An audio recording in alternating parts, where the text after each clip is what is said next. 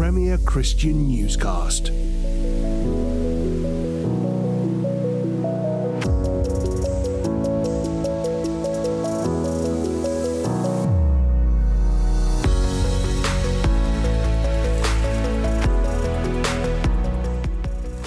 Hello and welcome to Premier Christian Newscast. I'm Tim Wyatt. Last month, seven long years after it began, the Independent Inquiry into Child Sexual Abuse, or IICSA, concluded by publishing its final report. Established in 2014 in response to fears of a Jimmy Savile style abuse scandal lurking among high level Westminster politics, IICSA has spent years examining the story of child abuse in England and Wales, hearing survivor testimonies, gathering evidence, and scrutinising institutional failures. Now, the £186 million inquiry has finished its work and published its call for change in a sober yet devastating 468 page document. The Church does not get off lightly. Of the 17 formal investigations IICSA carried out, an astonishing seven were focused on abuse linked to the Church, including in depth scrutiny of both the Catholic and Anglican churches as well as several church schools, bishops, and dioceses. And among the horrifying accounts by victims are plenty from those who suffered at the hands of vicars, priests, bishops, and monks. So, what did IICSA uncover about church related child abuse? How will its recommendations affect congregations and church leaders today? Did the church authorities cooperate with the inquiry, or does a culture of defensiveness still reign? And, perhaps most importantly, Will IICSA cause any meaningful change for victims and survivors? This week, I'm joined by a safeguarding advocate, an abuse lawyer, and a survivor to talk about the end of IICSA and what comes next.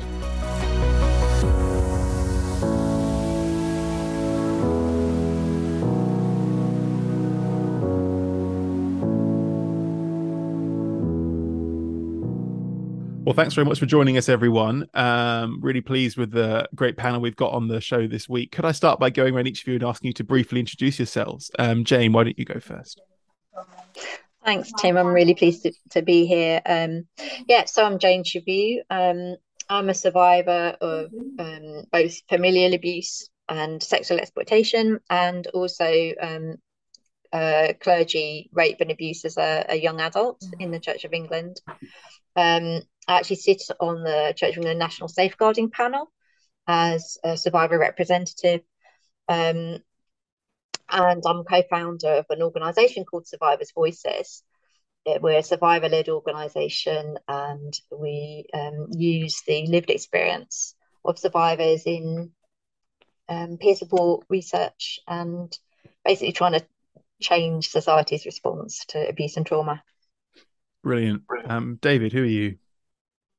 Yeah, uh, I'm David Greenwood. I'm a solicitor. Um, um, that's my main job. Um, my part time job is with an organisation called MACSAS, Ministry and Clergy Sexual Abuse Survivors.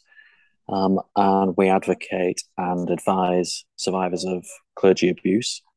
Um, and in my day job, um, I work in all sorts of cases, working against both perpetrators and organisations who control or, or employ perpetrators of sex, child sexual abuse mainly, um, and have been working on IICSA since its inception. Um, so yeah, I'm have been heavily involved and invested in IICSA. So yeah, great. And uh, last but not least, Justin. Yeah, thank you, Tim. Good to be with you. Um, so I'm joint chief executive at thirtyone:eight, which is um, an independent, non-denominational Christian safeguarding charity established in 1977.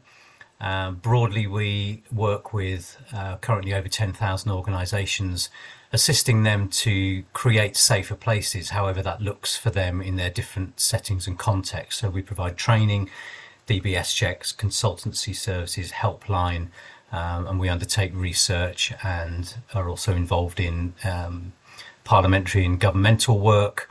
Um, so, as an aside to that, I'm also principal advisor to the All Party Parliamentary Group on Safeguarding in Faith Communities. And uh, for the past six years, I've been chair of the Christian Safeguarding Forum, which is a, a national um, network of the lead safeguarding personnel across many, if not most, of the mainstream Christian denominations in this country. So, um, again, been working in this space for quite a long time. Uh, was core participant to one of the investigations, and expert witness to a couple of others. Uh, so, uh, IICSA has been something we've we've been living with for quite some time. Well, this kind of podcast was prompted by, as you guys know, the the the final report of IICSA, um, which came out um, a few weeks a few weeks ago as we record. Um, for those who haven't been kind of following the blow by blow of IICSA over the last seven years, um, could someone just briefly kind of summarize what it is and and how it came to be set up in the first place? Do you mind if I have a go at that? Please do. All right. So, um, you will recall, or our, our listeners will recall, uh, the Jimmy Savile uh, debacle back in 2012, 2013, uh, when um, the allegations about Jimmy Savile and um, others in the public eye came to the fore. Um, from that, um, span off allegations about um, abuse in and around Westminster people who were in positions of power at that point. And the clamour around 2014, 2015 became so intense that Theresa May um, decided that, um, you know, that there was so much uh, call for an inquiry into institutional child abuse that she announced that there would be one. Um, I, along with others, had been working for an, uh, a specific uh, inquiry, a call for an inquiry into church abuse um, in England and Wales, uh, both Catholic and and um, Anglican.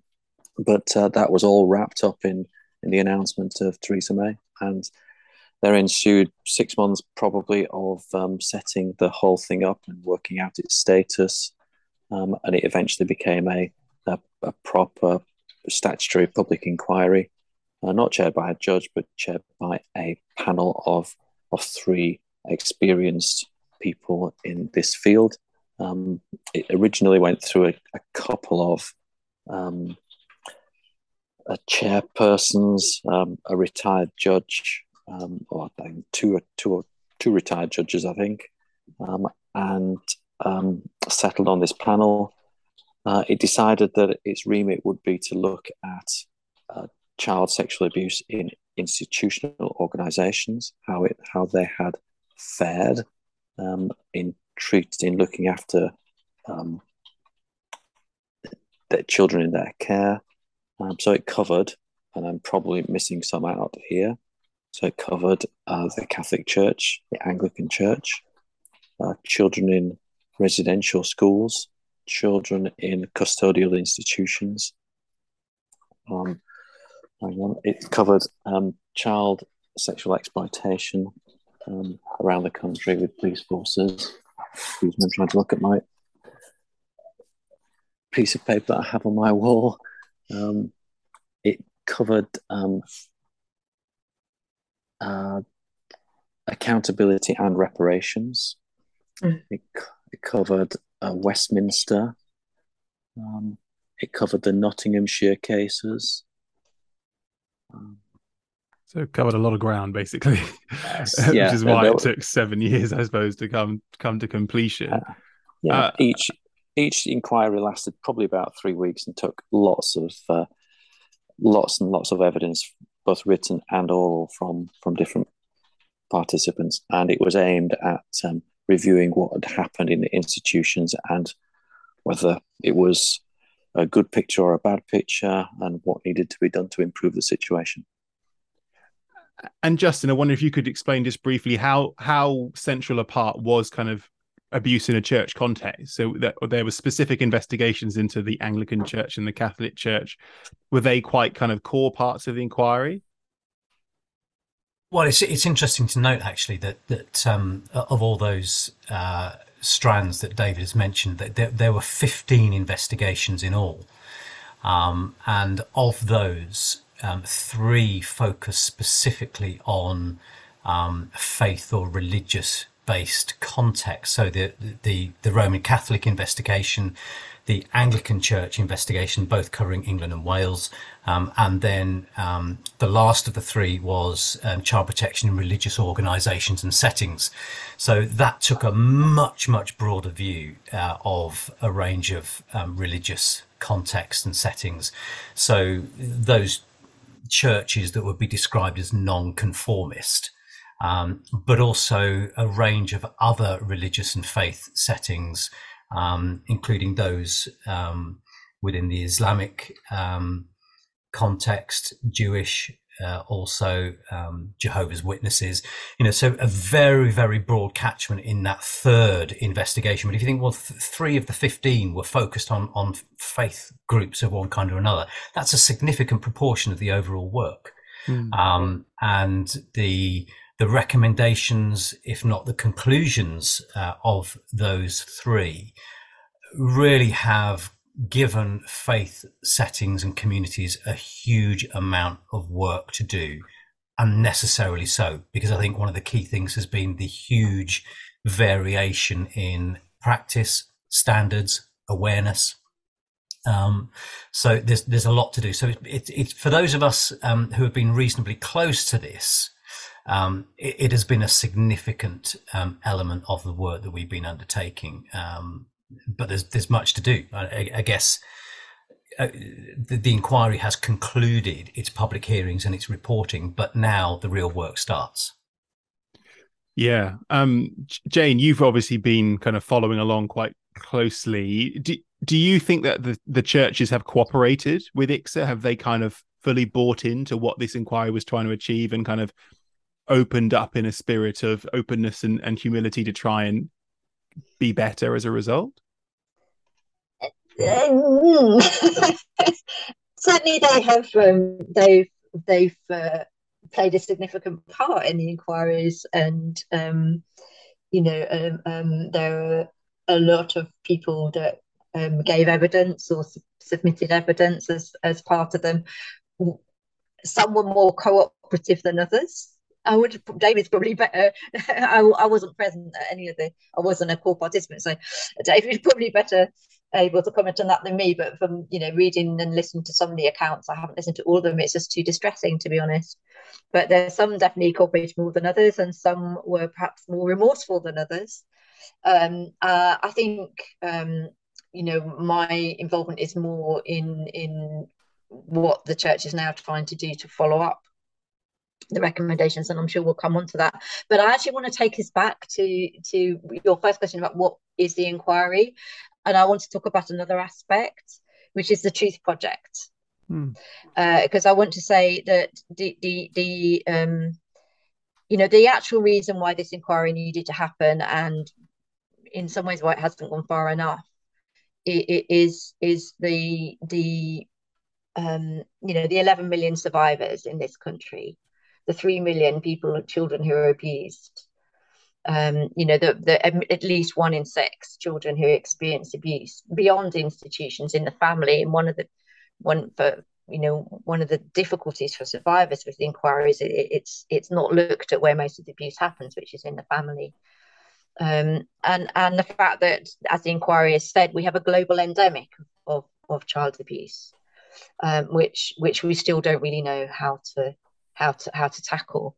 So this is inquiry has been so important because for the first time it's given a really significant voice um, to survivors. And what the Truth Project did, which was was part of the inquiry, where any survivor with very carefully thought through support around it could contact the inquiry and and tell your story. And I was one of over six I think around six and a half thousand people that did that.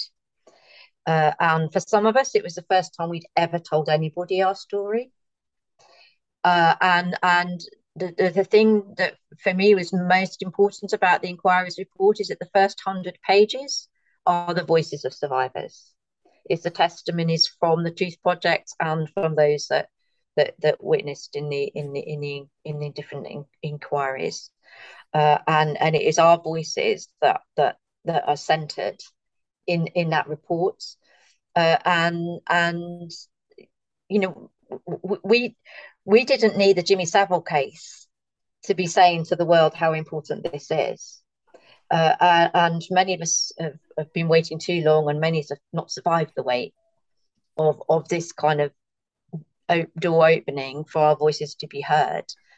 Um, and I spent the night that the the report was published holding an open space for other survivors in one of our peer support spaces online. Um, and we spent quite a lot of time not talking, uh, just so aware of the weight of grief and pain in those six and a half thousand voices and those hundred pages. Um, and and I just think it's really important to honour that. That that and and actually to to that but for us that is huge. You know, I'm I'm I'm, I'm in my sixties.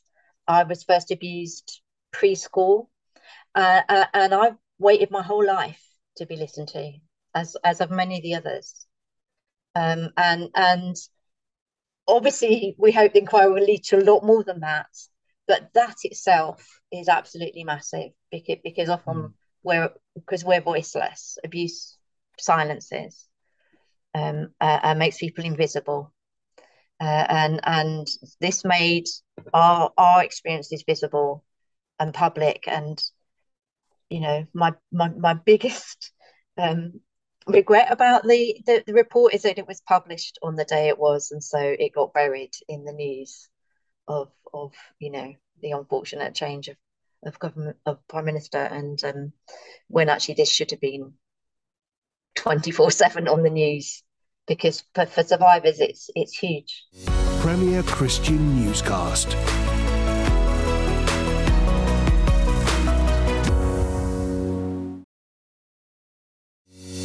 Premier Christian Newscast.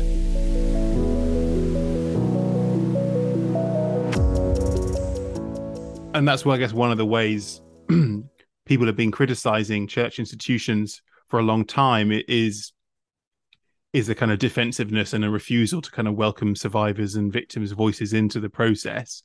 Um, I mean, David, I want to ask that same question to you. Really, do you think the churches kind of cooperated fully with IICSA? Did they did they see the value in having a kind of outside non-church body scrutinizing their own scandals and safeguarding procedures or was it quite a kind of prickly tense relationship yeah it was definitely the latter definitely a prick, prickly tense relationship um, certainly for the the catholic church um, they behaved pretty appallingly throughout um, their the way that they set themselves up was to have a, a one mouthpiece for the whole, um, all the dioceses, all the Catholic dioceses in the country.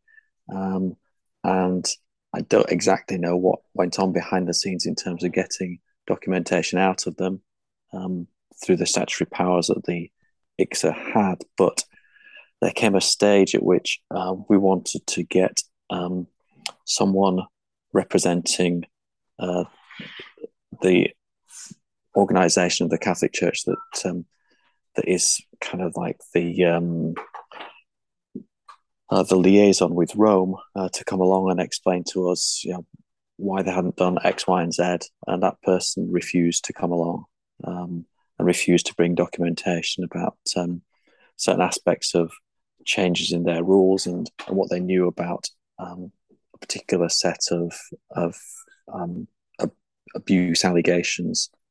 They just refused to come along at all. Uh, so they, I, I detect that their response has been uh, quite cynical. Um, they just tried to spin it as best they could as a PR exercise. Um, there, uh,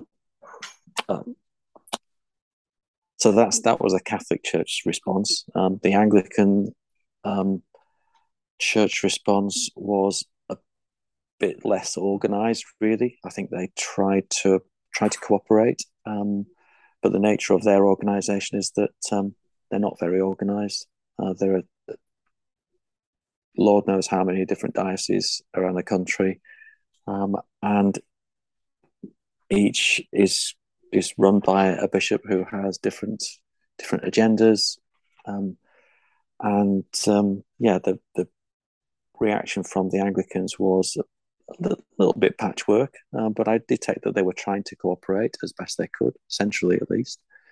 Um, and yeah, I mean, they to answer your question, uh, Anglicans much much more willing to cooperate. Uh, the Catholic Church, and I'm sorry to talk about these two main denominations, but that's really I know those two denominations the best. Uh, the Catholics much less less willing to really properly cooperate with it. I think they saw it as a nuisance, really. Mm. Yeah one of the big recommendations you guys will be aware in the IICSA final report is to set up new child protection authorities for both England and for Wales. Um, uh, uh, do you, is that going to make a difference for some of the church cases that you're familiar with? Because there's often been calls, as you know, from survivors saying that we need more outside scrutiny and uh, the churches should do much less safeguarding in house and and going to give give give authority and power away. Do, do you think this IICSA recommendation will make any difference in that area, Justin? I think it's really hard to say, Tim, at, at, this stage because we we don't yet have the full detail around what these child protection authorities may look like, um, the the full extent of the powers that they may be uh, given. But what I would say broadly is that um, any um, any agency which is established to bring greater focus to the task of child protection um, is welcome in in my view. Um, and I, speaking to your point of um, churches, denominations relinquishing those safeguarding or child protection responsibility, I I think that's an, an interesting point because what I would um, say as a response to that is actually every setting and institution must take full responsibility for safeguarding and child protection. It can never um, abdicate that responsibility. However, um, to have somebody outside of that setting or institution with the power and authority to scrutinize, to hold people to account, and to bring sanctions um, where uh, where that's necessary is an absolute must. I think that you know, if anything, the uh, the inquiry has proven that to leave the responsibility solely in the laps of these settings and organisations um, is part of where the problem exists. Um, so, to that end, I welcome the child protection uh, authorities. Uh, the the detail will be telling. Mm. Jane, I saw you yeah. nodding along there. Did, do you agree? Yes, absolutely. And and and um, the detail that's in the recommendation is is unclear whether it will go far enough to give the powers to intervene. And I think that's the point that it's not just having independent scrutiny, but is actually being able to to take action um, when when when um, things are you know uh, are, are, not thoroughly um, tackled or um, or when there's there's cover up. Um, you know, we know that the church has made attempts to set up supposedly independent scrutiny through the in the Catholic um, safeguarding the standards authority, is it? The, the um, and the independent safeguarding board of the Church of England, but neither of them are independent and neither of them have any powers. Uh, and and um, both are under quite a lot of criticism, right, rightful criticism from survivors at the moment. Uh, and in fact, the Independent Safeguarding Board of the Church of England has admitted itself that it's not independent. Um, so, um, you know, it's it's it's we we definitely need something. Um, I think some survivors would like to see investigation totally removed from from institutions like churches because they don't trust them to do it. I'm I'm with Justin that actually it's important that institutions also take safeguarding seriously, but uh, but but the external safety has been there because yes, we've we've seen that left to themselves, institutions don't investigate things well, they don't support survivors well, and they and they cover up and they bully and and um, silence whistleblowers. Hmm. So so so we need both. Yeah one of the other things I wanted to talk about is, is the big recommendation was mandatory reporting. So that would be to create a new law which effectively says that if you become aware, if you're a, a nominated person, so if you work in a kind of setting with children in some official capacity, that you if you become aware if someone discloses to you a, a, a, case or an allegation of abuse that you are obliged by law to to pass it on to the police um, do you think this would make a big difference to some of the church abuse scandals that we've seen in the past? Or is this something really that's that that is is welcome but perhaps not massively relevant? David. Uh, i'm sorry i'm sorry to uh, to change uh, to answer another question but uh, can i just come back to the independence of course, quickly issue? please yeah. I just yeah um, so uh, I think it's important for listeners to understand how we got to this point uh, through evidence brought out of the inquiry. There were there was scandal after scandal emerging from the inquiry, um, whereby church organisations, both Catholic and Anglican, were were aware of abusers within their midst, uh, but failed to uh, address them. Um, yeah, there's the um, Peter Ball scan Bishop Peter Ball scandal down in uh, in Chichester. There's Ampleforth and Downside schools in, in the Catholic Church at Ealing Abbey in the Catholic Church. All those scandals made um, it pretty resistible for the inquiry to decide that look, we've got these institutions who are su- are suffering from the fact that they are um, covering up for themselves. Uh, they're they're trying to protect their reputations, and so we need some kind of outside regulation. And a number of, of us lawyers came up with this idea of um, sort of a, HSE type organization which would oversee um, institutions that look after children um, and would have the power to um, to monitor their performance, whether they were implementing good practice, and would hopefully have the power to you know, prevent them from looking after children. And that's what we envisaged. Uh, the, the, this um, Child Protection Authority doesn't go that far. Um, and we're hoping that we can influence government to decide to, to take it that far. But uh, it's certainly a step in the right direction. Hmm. Thank you. And on Sorry, the mandatory, mandatory reporting, mandatory reporting, um, yeah, um, it is definitely worth doing. It's the same problem. These institutions, especially um, religious organizations, which are held up as beacons of, of good um, moral and ethical values, um, it's, it's really important that, that they uh, understand that uh, they can't just keep things in house and that they can't uh, try to protect their great reputations and they still have a good reputation by and large with most of the population uh, that if faced with this type of uh, allegation, they must report it outside to someone who is outside the organization and is thus independent. Justin. Yeah, I think it, it might be helpful to uh, your listeners to um, to know that actually it might surprise them to know that in this country, in England and Wales, that there is no law currently that requires an individual to um, report the fact that they know or suspect child abuse. Um, many of your listeners will, would be shocked to hear that, but that, that is where we are at. Uh, and I think, therefore, um, a law requiring mandatory reporting is, is what is needed here um, again, as we've said with other things, um, the detail will be all important. And, and I think um, so far what we have is a very flimsy and, dare I say, inadequate um, set of arrangements being proposed around mandatory reporting. Um, we must understand who does this apply to, in what contexts, who do they therefore then report to, um, and what are the penalties for not doing so? Um, you know, th- this detail is of critical importance to the success of any mandatory reporting. Anything short of that um, absolute clarity will fail children um, yet further. So it's absolutely critical we get this right if we're going to proceed with, with mandatory reporting in any shape or form in this country.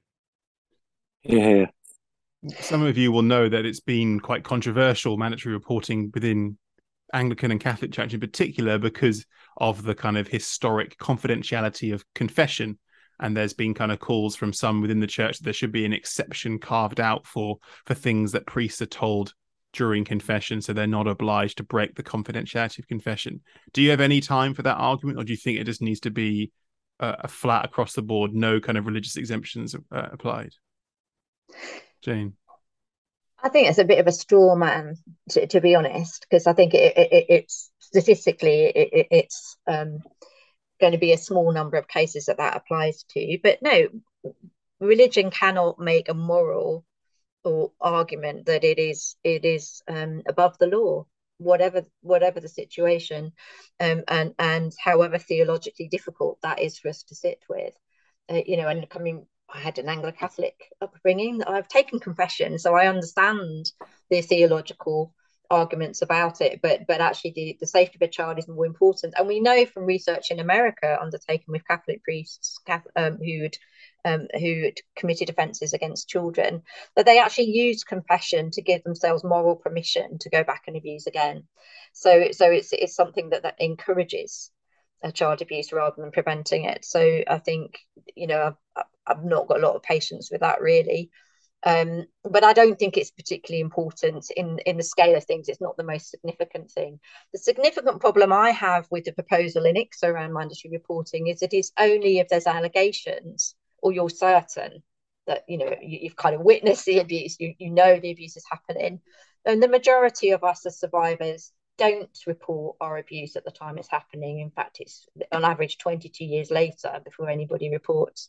Um, and and um, the majority of abusers don't admit it. So we actually need mandatory reporting that acts on suspicion, not just allegations, for it to really make a significant difference. Hmm. Um, so it is important, but I don't think it's the most important thing at the moment, unless it's unless it's strengthened. Um, hmm. So that yeah, like like most of the IICSA report, you know the the the, the work is in the detail mm. that, that that's to be argued over as we try and get government to implement it i think yeah, well, we're we're close to running out of time, but I wanted before we finish just to go around each of you and ask a kind of big picture question, if I may, which is, um, are you confident? Are you optimistic? Are you hopeful that the work of IICSA will push churches to take for, to go further and become kind of truly safe environments for for children?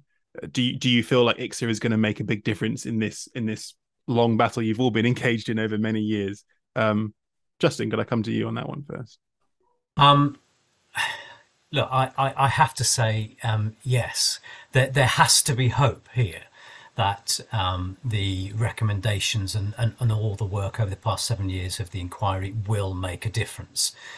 Um, we've we've already talked about the variation in the appetite to engage. Um, I I don't expect that we will necessarily see much change in that when it comes to um, implementing whatever the confirmed or adopted recommendations are. But I think we all have a role to play here. Um, thirtyone:eight as an organization certainly believes that it has a role to play here in not only um, uh, spotlighting the issues, the concerns, the recommendations, and what action might need to be taken. But um, just to be a part of uh, trying to level up on standards across the piece in relation to safeguarding and child protection. Um, so I think we all have a role to play. I mentioned at the beginning, um, and so did Jane, the all-party parliamentary group on safeguarding in faith communities. Um, that is a group of interested parties coming together with parliamentarians to, amongst other things, make sure that these sorts of issues stay very much on the table. That where necessary, we bring pressure to government departments to uh, to tackle the issues appropriately, um, but also to lend our support because I think we we have to remember that the particularly the faith community in this country is is made up of hundreds, if not thousands, of different communities with their own perspectives, takes, challenges, problems, and opportunities. Um, so uh, there is a task for us to um, to lean in wherever we can and ensure that the voices of survivors are continuing to be heard, that practices improve, resources are uh, increased, and that ultimately um, finance is made available um, and matched with a will to make a difference at governmental level. So there's a lot for us to do, but I have to hold on to hope that there can be some change here. There hmm. must be.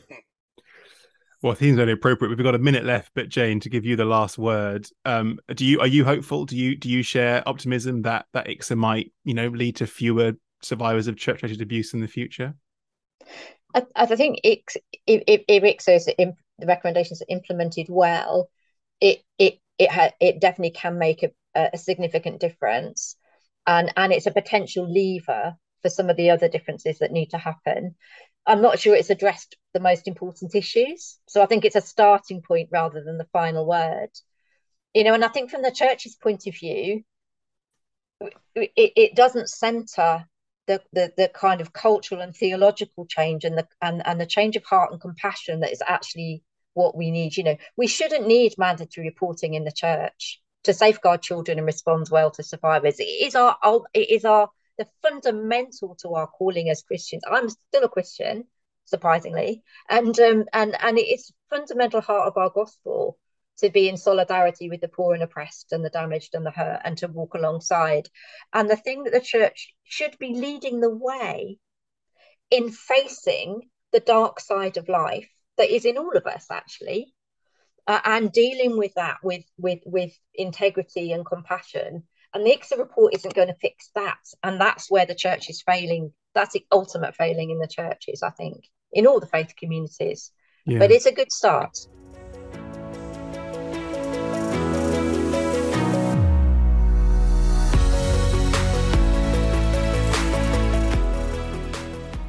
That's it for this week's Premier Christian Newscast. But if you've enjoyed what you've heard, please do leave us a review on whatever podcast app you use. And why not also tell a friend about the show?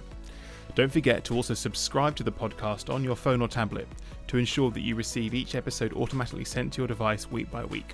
Thanks for listening, and we'll see you next time.